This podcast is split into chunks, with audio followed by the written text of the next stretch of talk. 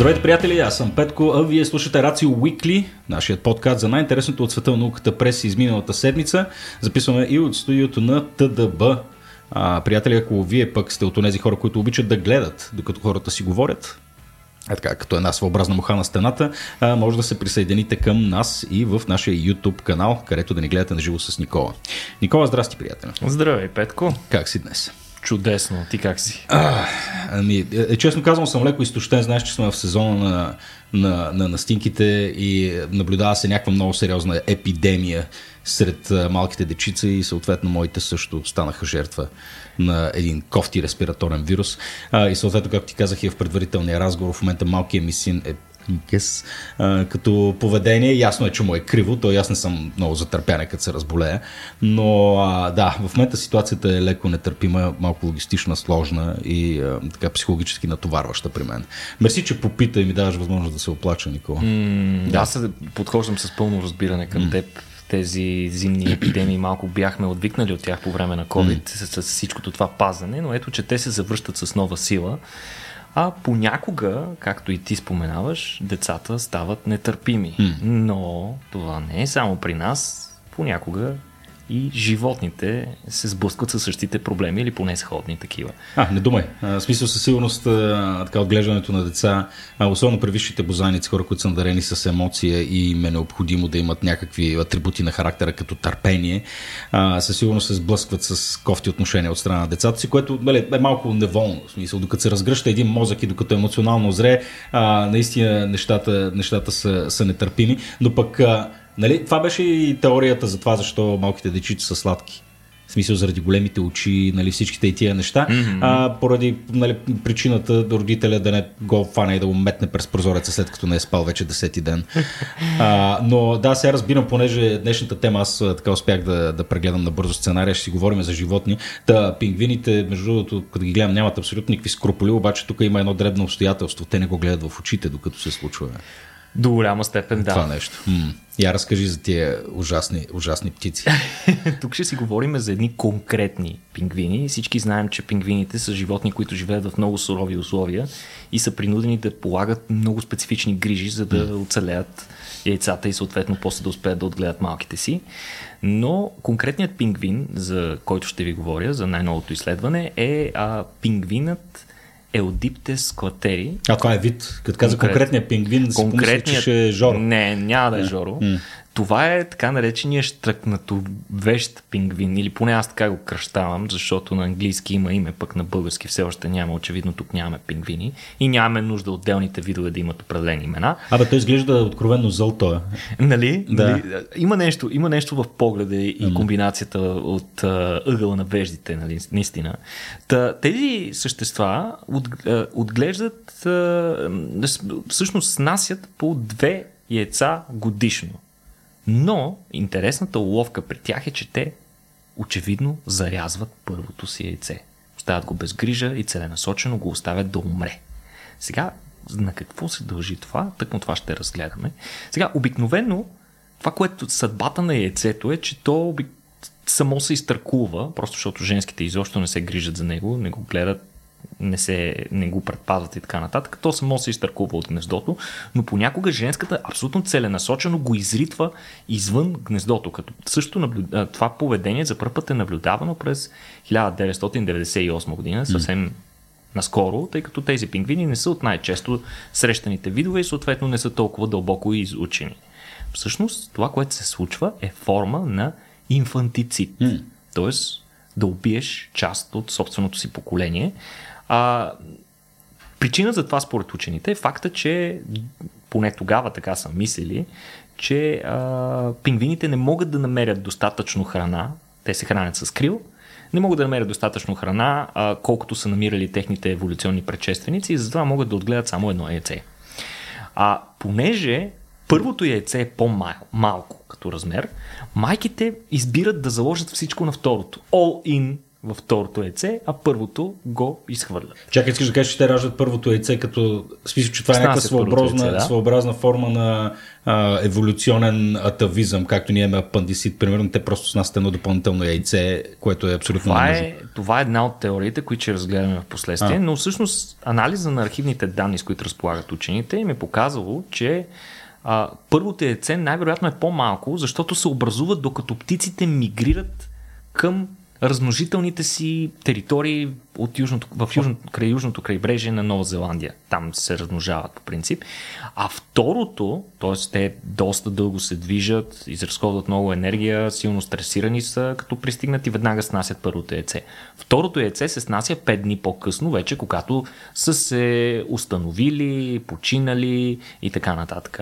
А яйцата с различни размери по принцип са необичайни за птиците. Обикновено те снасят един тертип яйца, а когато разлика в размера между отделните яйца има, каквото е, например, при Штрауса, обикновено първото е по-едро. Тоест mm-hmm. залага се повече на първото, второто се приема като резервна, а, резервен вариант. Сега, а, учените са наблюдавали 113 гнезда на такива пингвини и са установили, че около 80% от първите яйца се губят в деня, в който е снесено второто яйце или преди това. Останалите изчезват до седмица по-късно.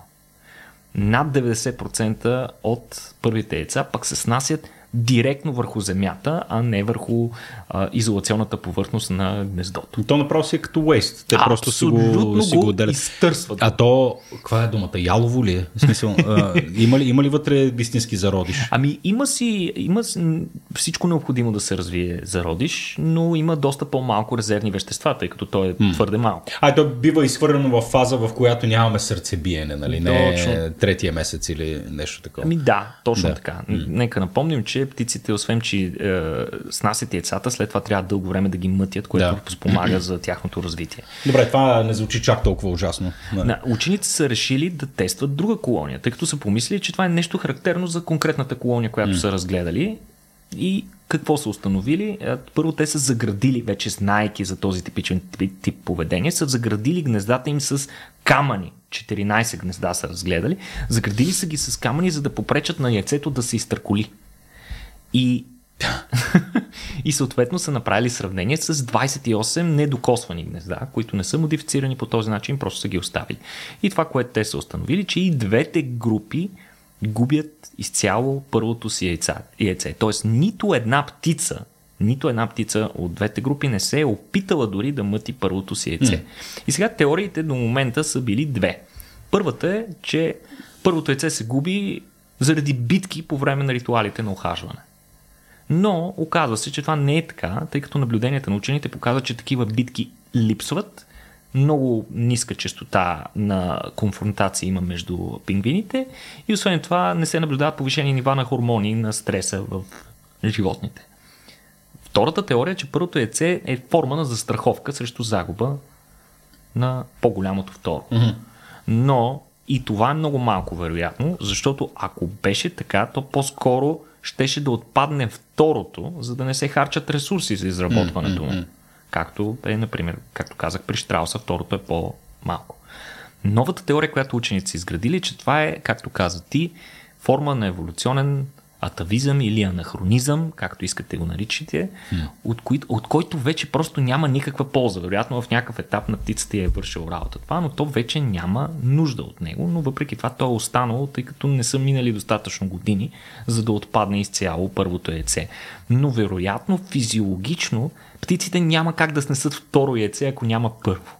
Затова еволюционният натиск при тези пингвини е било по посока да се намали инвестицията в ресурси в първото яйце, първото абортивно, да го наречем яйце, и затова всъщност штръкнатовеждия пингвин има най-големия диморфизъм в размера на яйцата от всички птици които са ни Диморфизъм, разлика между първо и второ или между Точно различни така, разлика в размера на между двете яйца.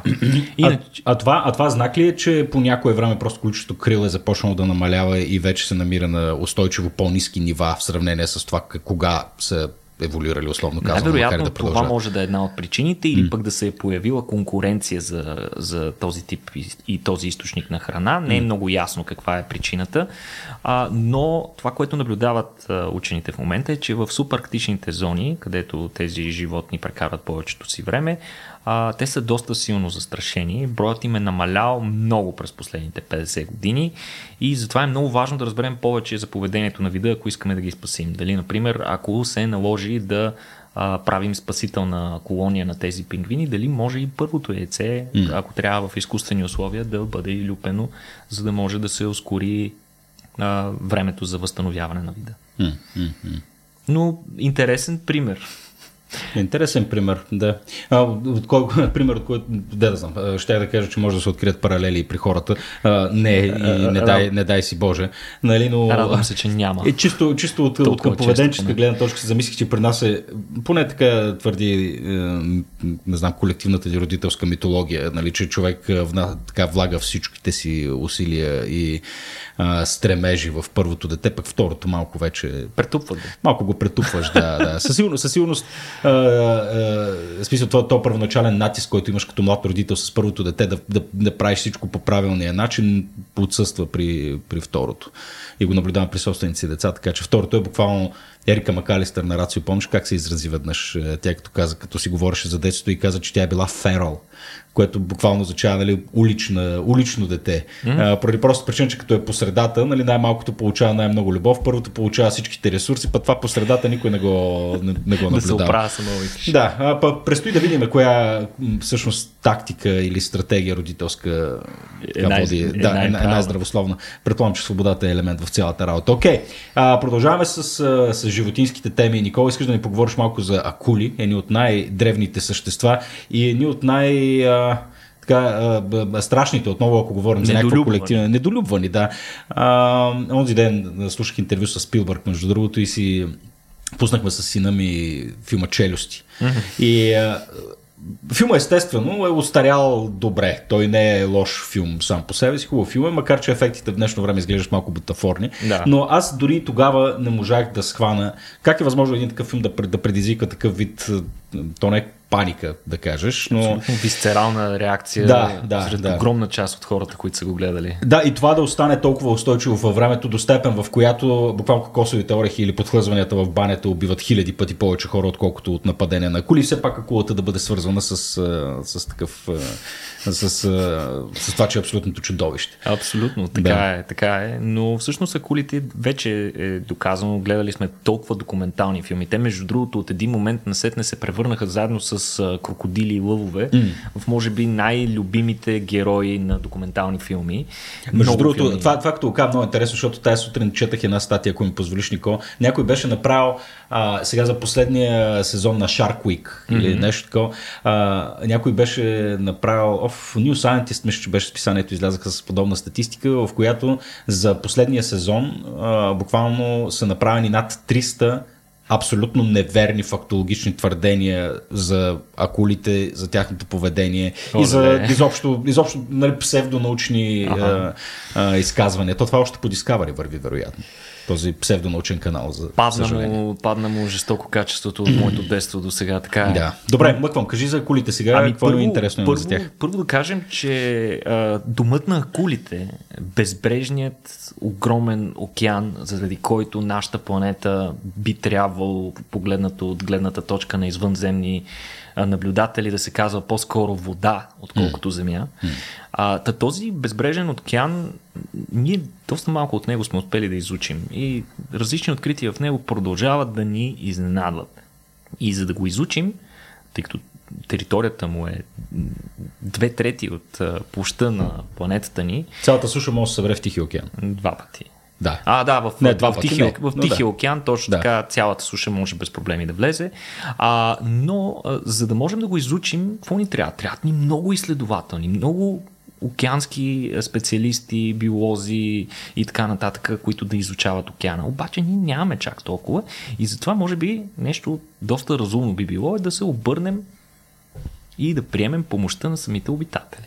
И това е всъщност нещо, което са направили учените в едно ново изследване, те са успяли да открият огромна всъщност най-голямата колония на морска трева в света край бреговете на Бахамите, която е с площ от 92 000 квадратни километра, с което териториите, площите с морска трева са увеличили в световен мащаб с 40%. До този момент тази огромна територия, морска трева, не ни е била известна. Спомняш, че имахме едно събитие за морската трева. Помниш ли преди няколко години? Точно където така. говорихме точно за това колко са застрашени морските И колко са важни. треви да, за екосистемата. Там и проче сега се оказа, че сме пропуснали половината от, от тревата. Абсолютно. Той тогава, а, шведския специалист, с който си говорихме, а, ни разказва именно за това колко са застрашени и как край бреговете на Европа и така нататък е почти изчезнал. 90% са намалени площите, с, а, които са с а, въпросната морска трева. Само да кажем, морската трева, а, тъй като на, на английски ни- термините са различни, пък на български са малко близки. А, едното ти е seaweed, което всъщност са по-скоро кафяви водорасли, mm-hmm. а това в случая става дума за seagrass. Seagrass образуват едни гигантски ливади, буквално си представете като подводни ливади, които, а, които са съставени от това растение, което е висше растение, то не е водорасло, абсолютно висше растение, то цъфти и образува семена, които са едни от най-големите семена в а, растителното царство и те плуват и по този начин се разпространяват и така нататък. Та откриването на тези ливади обаче е много трудно, тъй като те понякога са разположени на много дълбоки и мътни води и всъщност не можем да ги видим с, по начина по който в момента обследваме откритите територии в открития океан, т.е. с самолет или с сателит. А, и за това че, освен това пък и често се припокрива с хабитатите на други морски растения. Примерно ние смятаме, че еди къде си има а, територия на водорасли, пък там може да има участъци, в които има морска трева и ние просто да не сме ги изследвали достатъчно задълбочено. И за това учените какво са направили? Взели са на помощ акули. Тигрови акули. После им закачили по едно GoPro. По същество точно това са направили. Значи тигровите акули по принцип прекарват много време в морските ливади и затова учените са решили да вържат камери на 7 акули, като те ги вързват със специален биодеградиращ кабел, който деградира в морската вода след около 4-6 часа сам. Освен това камерите имат сателитен радиопредавател. По този начин, когато камерата изпадне, а, тя е вързана с един миниатюрен буй, т.е. има положителна плавателност. В момента, в който изпадна от акулата, тя просто се издига на повърхността, предава сигнал съответно Вау! на сателита и ние отиваме да си вземем камерата, за да видим какво са заснели акулите. Е, гати яката технология. Био, биодеградиращ кабел. Точно така, който в морска вода сам деградира. Много страхотна идея, наистина. Сега, защо да използваме животни? Ами всъщност, придвижването от едно място на животните им отнема доста енергия. Ние сме свикнали, например, да бягаме в парка просто за джогинг, mm. да изразходваме излишната енергия, но животните на планетата не разполагат с така излишна енергия и затова там, където те се движат, те много добре преценяват за какво си заслужава да отидат, да се разходят и да изгубят съответната енергия. Така, така че, връзвайки камера на тях, е много вероятно те да ни заведат на места, които са много важни за самото животно и потенциално са много интересни места по принцип и може би дори никога не сме знаели за тях. И всъщност вече споменахме за морската трева, която е изключително важен център на биоразнообразието в океана. Тя, а, хабитатите с морска трева от някои специалисти се посочват като наравно с а, рифовете по а, биологично разнообразие, като освен това те поддържат риболовните полета, тъй като това са местата, където малките рибки могат да се скрият от големите, за да не бъдат изядени и съответно да достигнат подходящия размер и след това да станат независими. Освен Това, това, извиня, това реален POV ли е на кулата? да, Явно. това, това може да видиш реални кадри А, на, nice. на, на акулата. А, освен това, а, морската трева създава специфични буфери против ерозията на морското дъно, примерно при вследствие на човешка дейност или на мащабни бури, когато се случват. Когато има морска трева, а, бурите не успяват да устържат всичко от дъното и съответно да размътят водата и по този начин да я направят негодна за обитаване от много видове. А, затова доста помагат а, съответно морската, морските треви. Освен това съхраняват огромно количество въглерод от този модерния, да се казва, така наречения blue carbon, Това, е, а, това са такива а, естествени а, депа, където се отлагат огромно количество въглероден диоксид и след това потъват на дъното на океана, където той може да бъде съхранен за още по-дълго време. Така че те по същество представляват много важно средство за борбата с глобалните климатични промени. Затова е много важно за нас да се учим как да ги пазим. А, какво по-добре какво по-добро от това да се учим как да ги пазим, ако знаем просто къде са? Да, ти да, малко ме изненадва факта, че все още не сме знали къде са, особено като говорим за локация като Бахамите, бога ми. Не, което... най-интересното, е, най-интересното е, че когато учените са закачили камерите на кулите, те изобщо не са очаквали това, което са получили. Mm. Те са очаквали просто да видят къде отиват тия кули и какво правят. Mm. И всъщност акулите са ги завели в едно напълно ново царство, което те не са познавали. И отново това е много странно, защото uh, морските треви са близо до бреговете, в крайна сметка, са близо до акваторията на съответните Ето, че, острови. Ама представи да. си каква И това е... е с територията на България. 90 000 квадратни километра Точно близо. Така. Представи си колко брегове остават недостатъчно изучени на планетата. Да, аз си представям, между другото, вместо пакули и прочее, сега видяхме най-различни прототипи, използвани за съвсем други цели. Говорим се за плаващи дронове. Да. А, така, къде е успешно, къде не е чак толкова използвани срещу руския черноморски флот, но си представям, че такава технология би могла да бъде впрегната и за изучаване на, Разбира на морето. Се, тя, се, тя се използва и до ден днешен, между другото, така наречените ROVs или Remote Operated Vehicles. Mm. Това са такива а, автономни подводнички, които нямат екипаж, те са изцяло роботи, което прави много по-лесно. А, не трябва да имат животоподдържащи системи, не трябва да имат разлика в наляганията вътре, вън и така нататък. Така че те са много надежни устройства и дори някои от тях могат да оперират продължение на десетки часове. Някои от тях дори могат след това да излизат автономно в, и да се докват с буи, който е вързан отгоре, има слънчева батерия и могат да се презаредят в океана. Много секси. И до такава степен, че учените могат да ги оперират от дома си. Тоест ставаш вкъщи и си още в леглото, ваеш лаптопа, отваряш, логваш се, и... свързваш се с дрона и, и почваш да пътуваш и да разглеждаш. Е, това е, да, и вече е по романтичната епоха на Жан, Жак, Жан, Жак и в Кусто. Е, е, Жак. Жак, Жак и в Кусто, да, вече, вече я няма, за съжаление.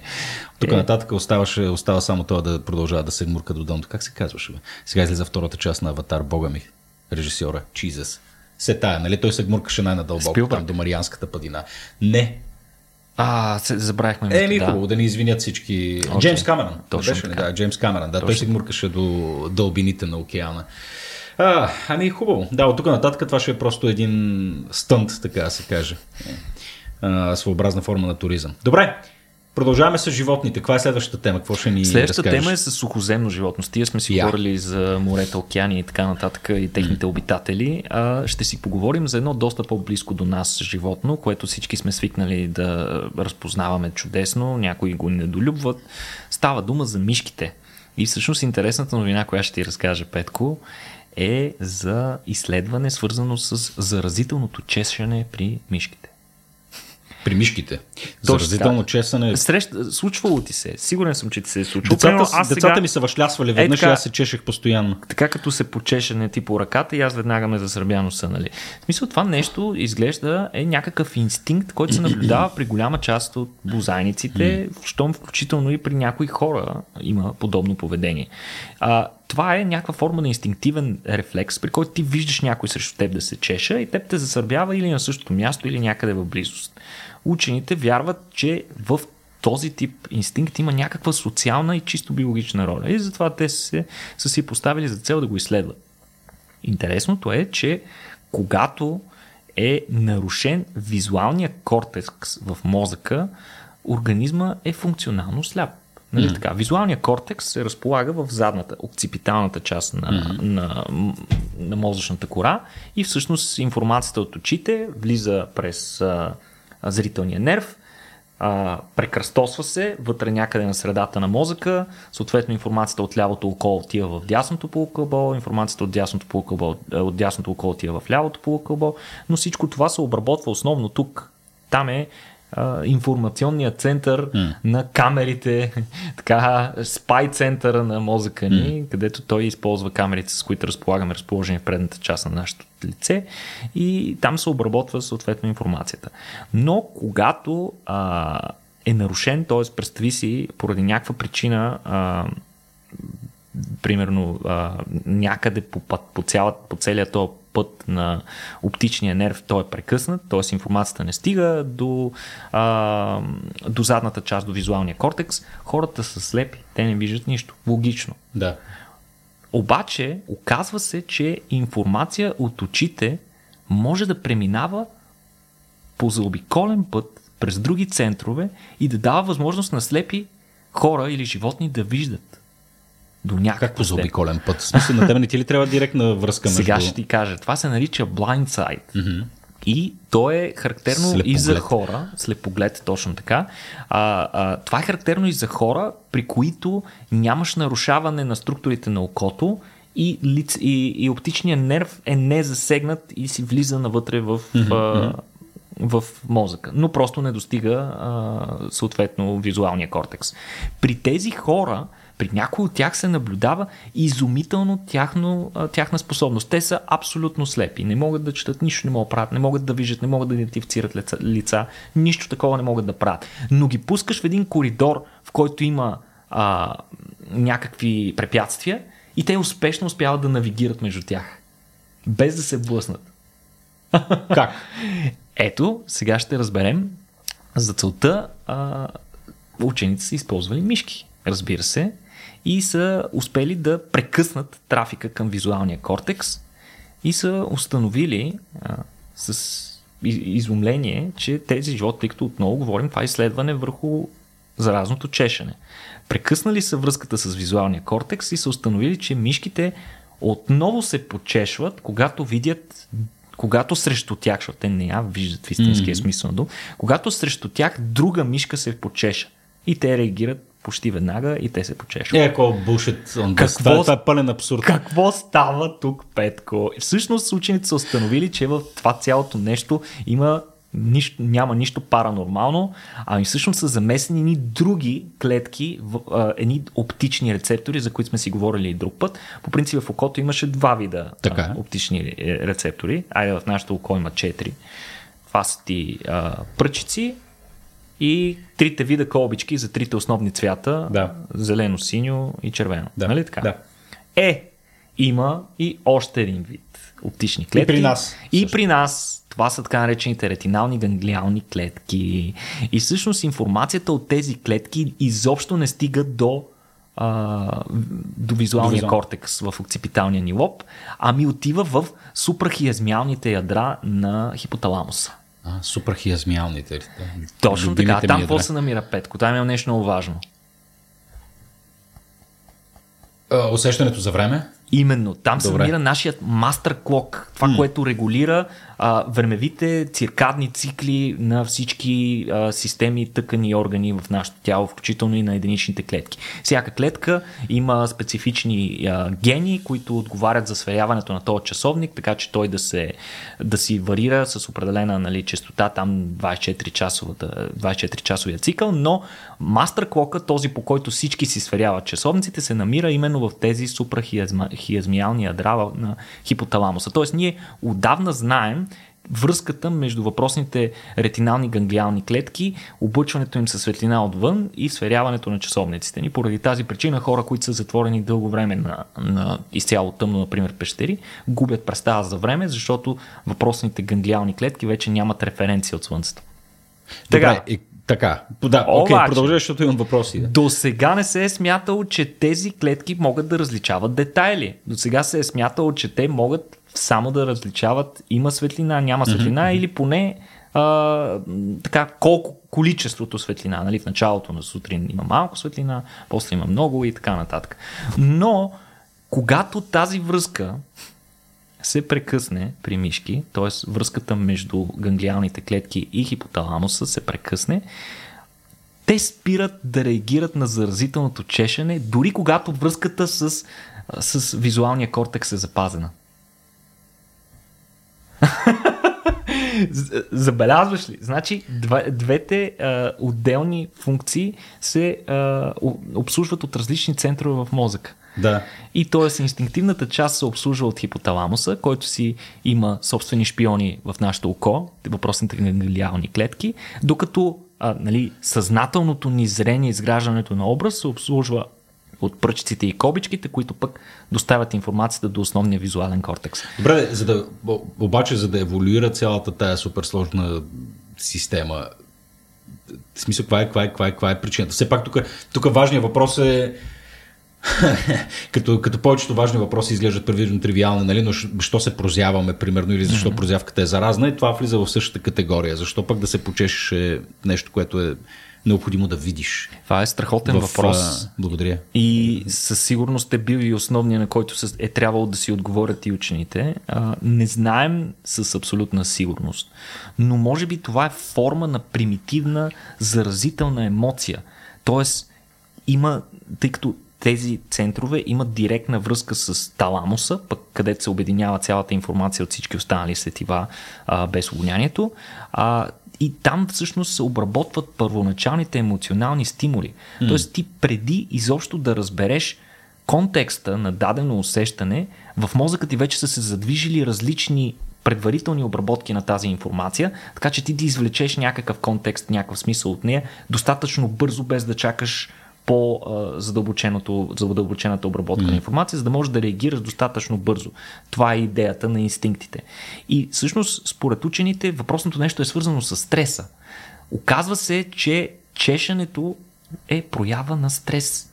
Дали тя е предизвикана от а, поява на някакъв ектопаразит или от нещо друго, или пък просто може би, не знам дали си обръща внимание, но дори когато ние хората сме по-нервни и сме изправени пред някаква много нервна ситуация или сме много притеснени, много често започваме едно такова а, нервно чешане. Някой... Аз не спирам да се пипам по лицето в момента и да се чеша през цялото време. Не знам дали е от стрес или, или от някакъв паразит, както ти каза, Нико. Е, интересното е, че учените, да кажем, са показали кадри на чешещи се животни, на други животни и са измерили нивото на кортизол в кръвта и са показали, че нивото на кортизол се увеличава в животни, които гледат клипове на чешещи се животни. Е, да, той има логика, защото чешещо се животно означава, че нещо най-вероятно го хапе.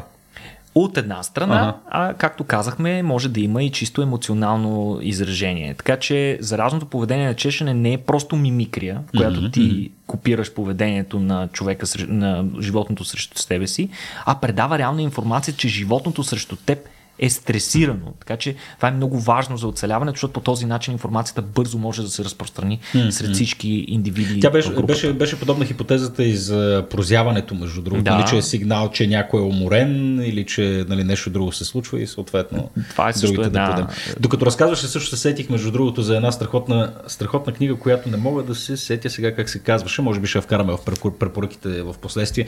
А, и тя ставаше въпрос за вътрешния живот на дърветата mm-hmm. и всъщност способността способността им да общуват.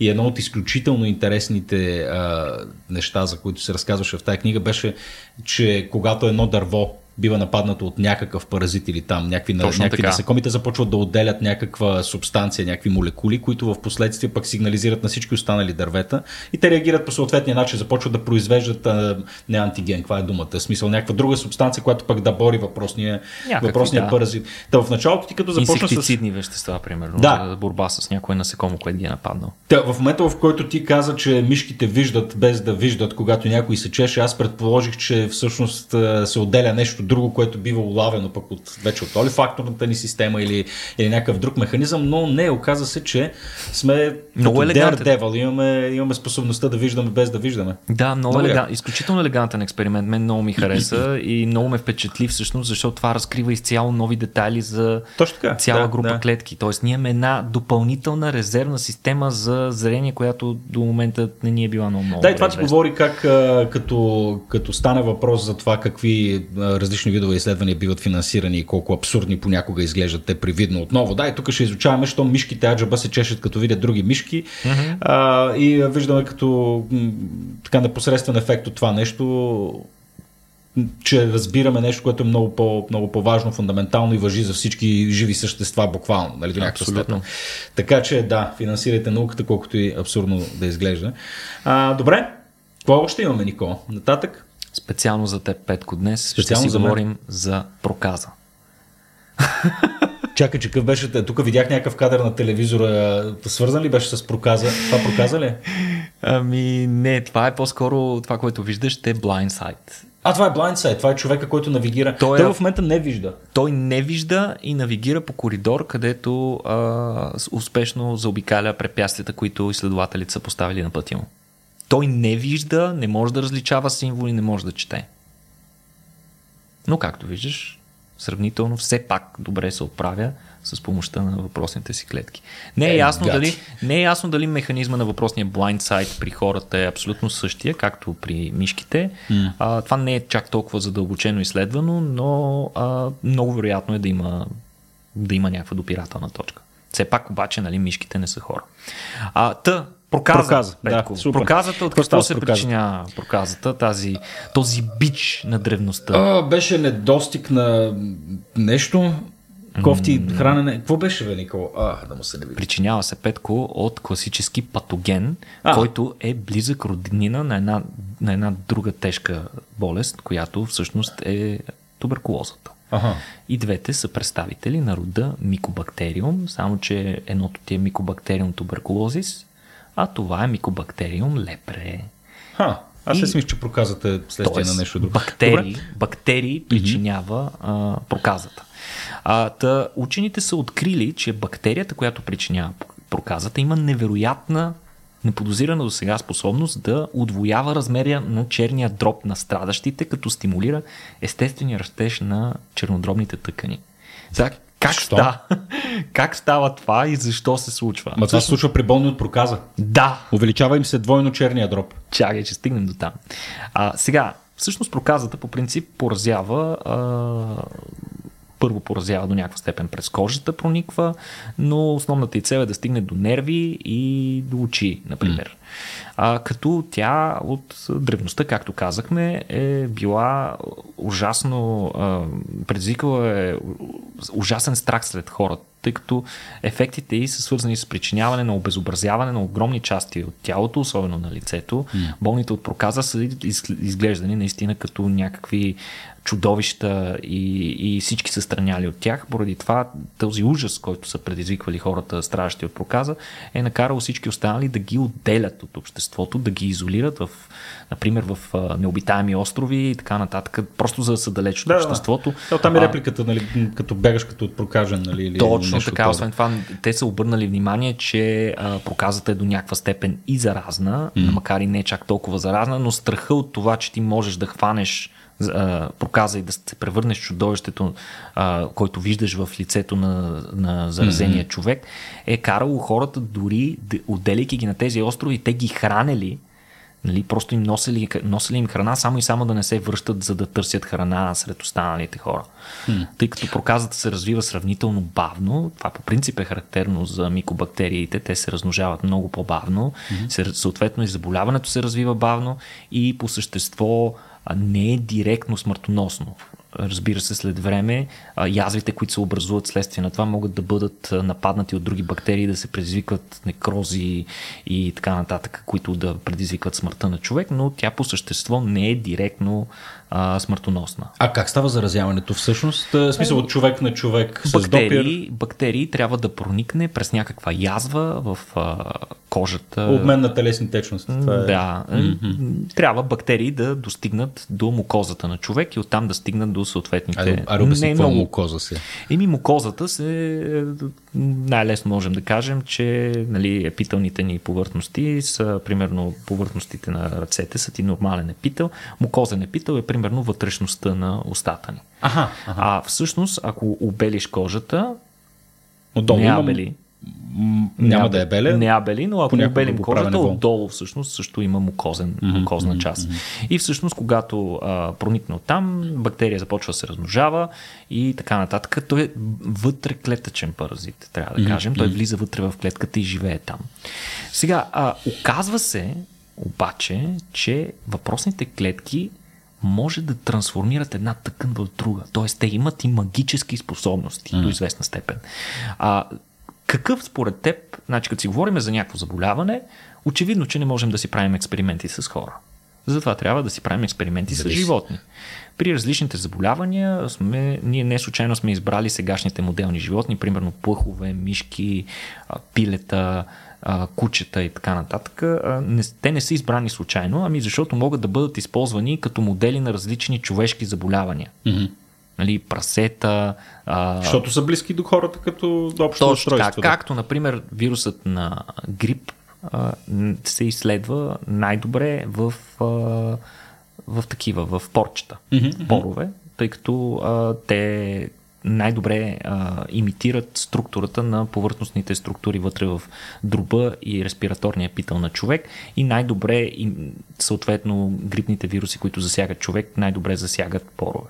Ха, Поради това и Както ковида и норките, нали? Да, Точно да, така, да. именно. А, та, кое, кое според теб е животното, което можем да използваме за моделен организъм за проказа?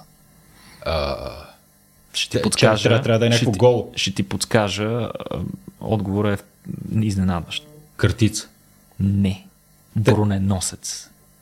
Това е единственото животно, което ни е известно до момента, което се заразява с въпросният бактерии. Никое друго животно не се заразява. Хора и броненосци. Да.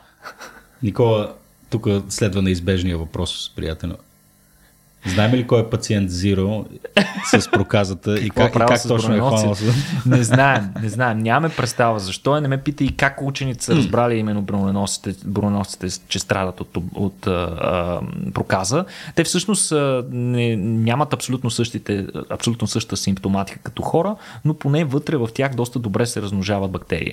И сега, а, всъщност, а, това, което знаем е, че а, заболяването освен към въпросните тъкани, които споменахме, нервна тъкан, а, повърхностна тъкан, епителна тъкан и така нататък, микобактериум лепре се насочва и към черния дроб. И конкретно, работейки с броненоси, това, което те са установили е, че бактерията успява да препрограмира клетките в черните им дробове и а, това го прави, разбира се, изцяло себично, mm-hmm. със собствени цели, защото когато трансформира въпросните клетки, те стават по-подвижни и а, могат да заразяват други околни клетки mm-hmm. и по този начин да помагат за размножаването на патогена.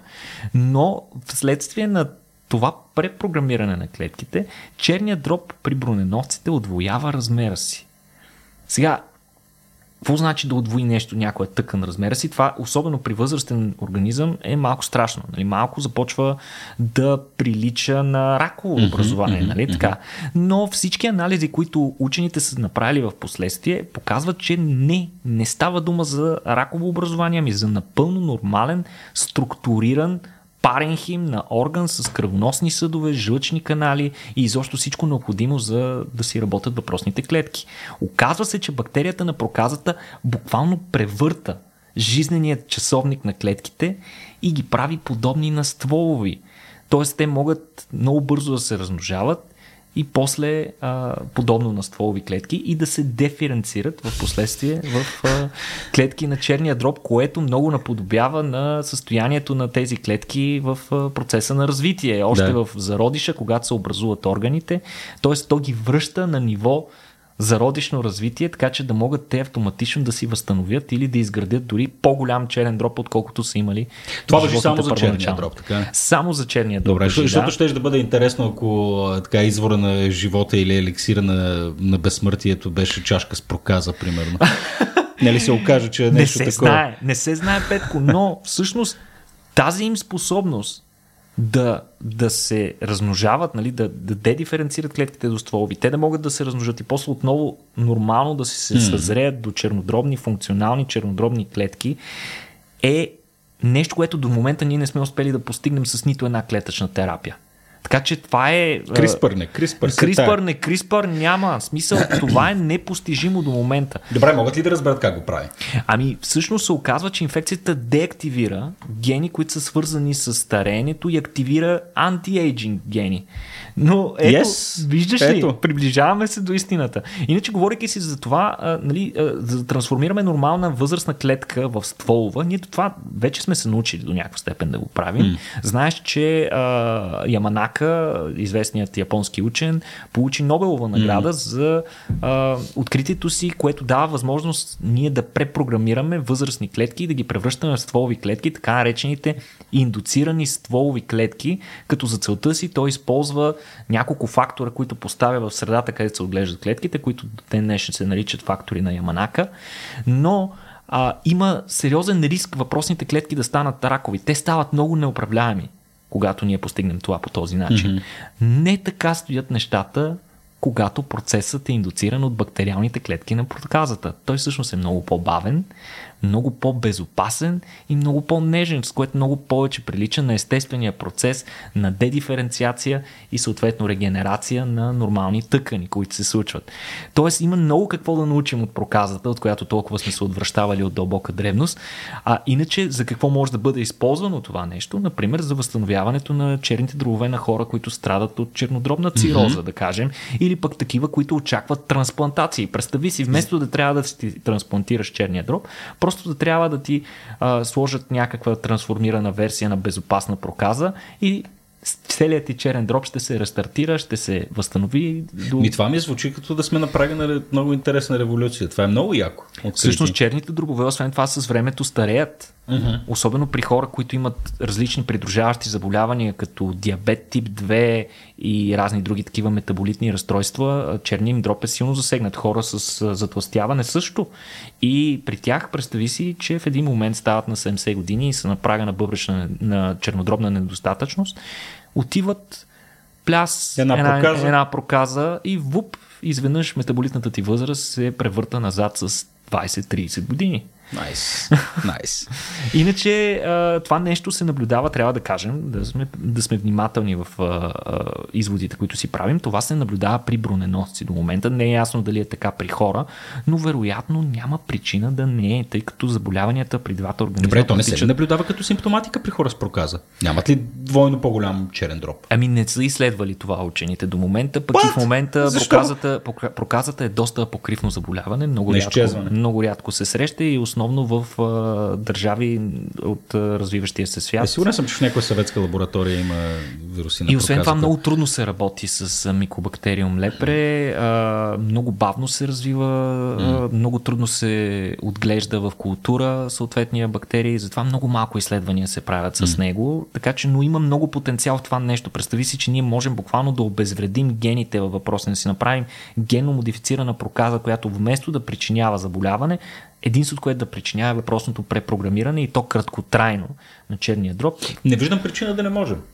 Съвсем, да. съвсем, съвсем скоро. Нали? Има, има наистина. Това е много, много любопитно как всъщност hmm. един бактерий може да ни научи нещо, на което десетилетия. Знаеш, кое е най-досадното, Никола, с всичките тия открития и със следващото, между другото, което също е доста, доста интересно, че имаш чувство, нещата се случват сега, ага, ага, нали ще, ще стигнем до там и не, с тебе ще фърлим топа преди да го открием 100%. Да, наистина, доста. Много се дразня на, на, на, на всичко и, това. И, и, всъщност природата винаги ни изпреварва. Mm-hmm, Забелязваш, mm-hmm, смисъл, каквото и да правим. Няма да го преборим. Това каквото и да правим, тя винаги е по-могъща от нас. Точно така. Нищо. Добре, следващото изследване също е супер интересно, защото като си говорим за някакъв елексир на живота, нали, фундаментално идеята каква е, нали, ти го каза всъщност, да може да си сменяме органите, нали, тако, нали, може да си подмотиш черния дроб, сърцето, дробовете, кожата, нали, всичко това са органи, които ако измисляме начин как да ги подмладяваме, mm-hmm. а, да, сме открили разковничето на, нали, на, на безсмъртието.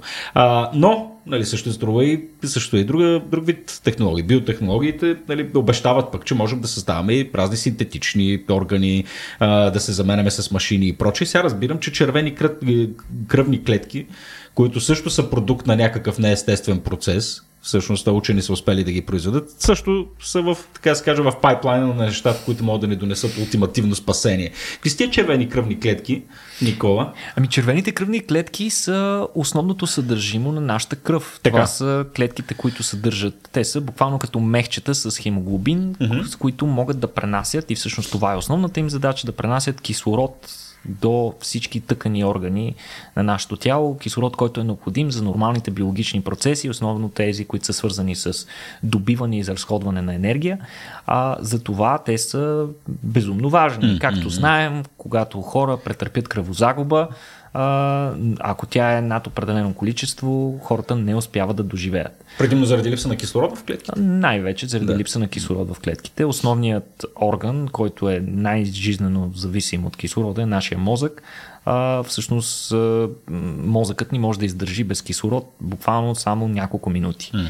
Поради това хора, които а, примерно удушаването е много бърз начин за убиване на човек, просто mm. защото прекъсвайки достъпа на свежа кръв до главата му, буквално за няколко минути човека припада и умира. Мозъкът му умира. Може останалата част от тялото да е окей, okay, да издържа повече, но човек с мъртъв мозък вече не е човек.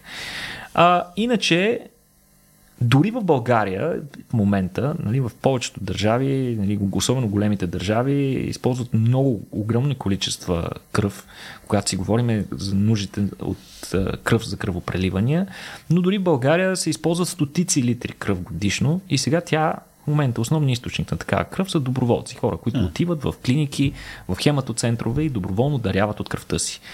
Но, може би има и друг начин да се здобием с повече кръв, като използваме вече наличната.